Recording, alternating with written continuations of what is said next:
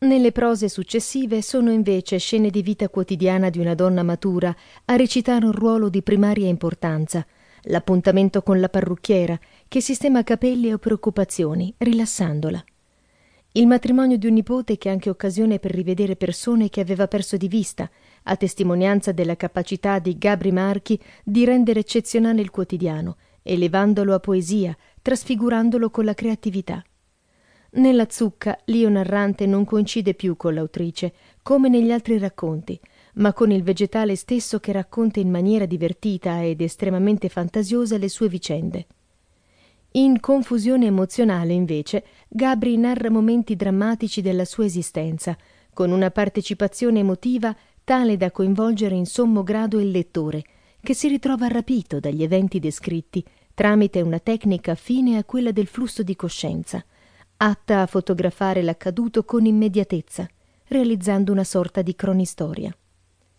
In chiusura non poteva mancare per la sentimentale Gabri un racconto all'insegna del romanticismo, dedicato a una donna straniera e narrato con empatia e delicatezza dall'autrice.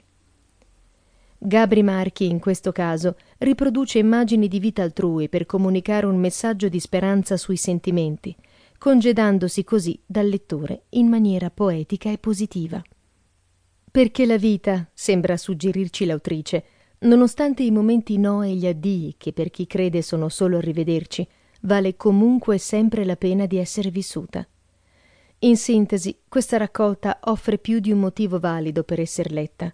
Fra prosa e poesia sono innumerevoli gli insegnamenti che Gabri impartisce in maniera forse solo in parte voluta, spesso inconsapevole, come proprio della poesia, anche di quella in prosa. Perché Gabri Marchi in quest'opera si conferma poetessa della penna e della vita, conquistando a pieno merito il più onorevole dei titoli di cui un essere umano possa fregiarsi. Daisy Resi. Momenti. Poesie. Io donna.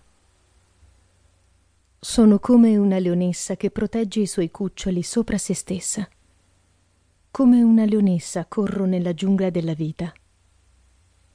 Corro per tagliare sterpi e rami, a spianare la via degli affanni. Come una leonessa lotto contro la prepotenza, ruggisco per il fremito del mio cuore, contro la malvagità e l'ingiustizia. Onestà, umiltà, libertà mi sono care come una leonessa amo crogiolarmi al caldo sole. Sono forte, sono debole, sono triste, sono gioiosa. Sono come una leonessa che protegge i suoi cuccioli sopra ogni cosa. Cerco risposte. E scavo e scavo nella pietra dura, e scavo e scavo nella roccia, e ancora di più a prova di picca e scavo nel profondo dell'anima, nei pensieri, nei desideri.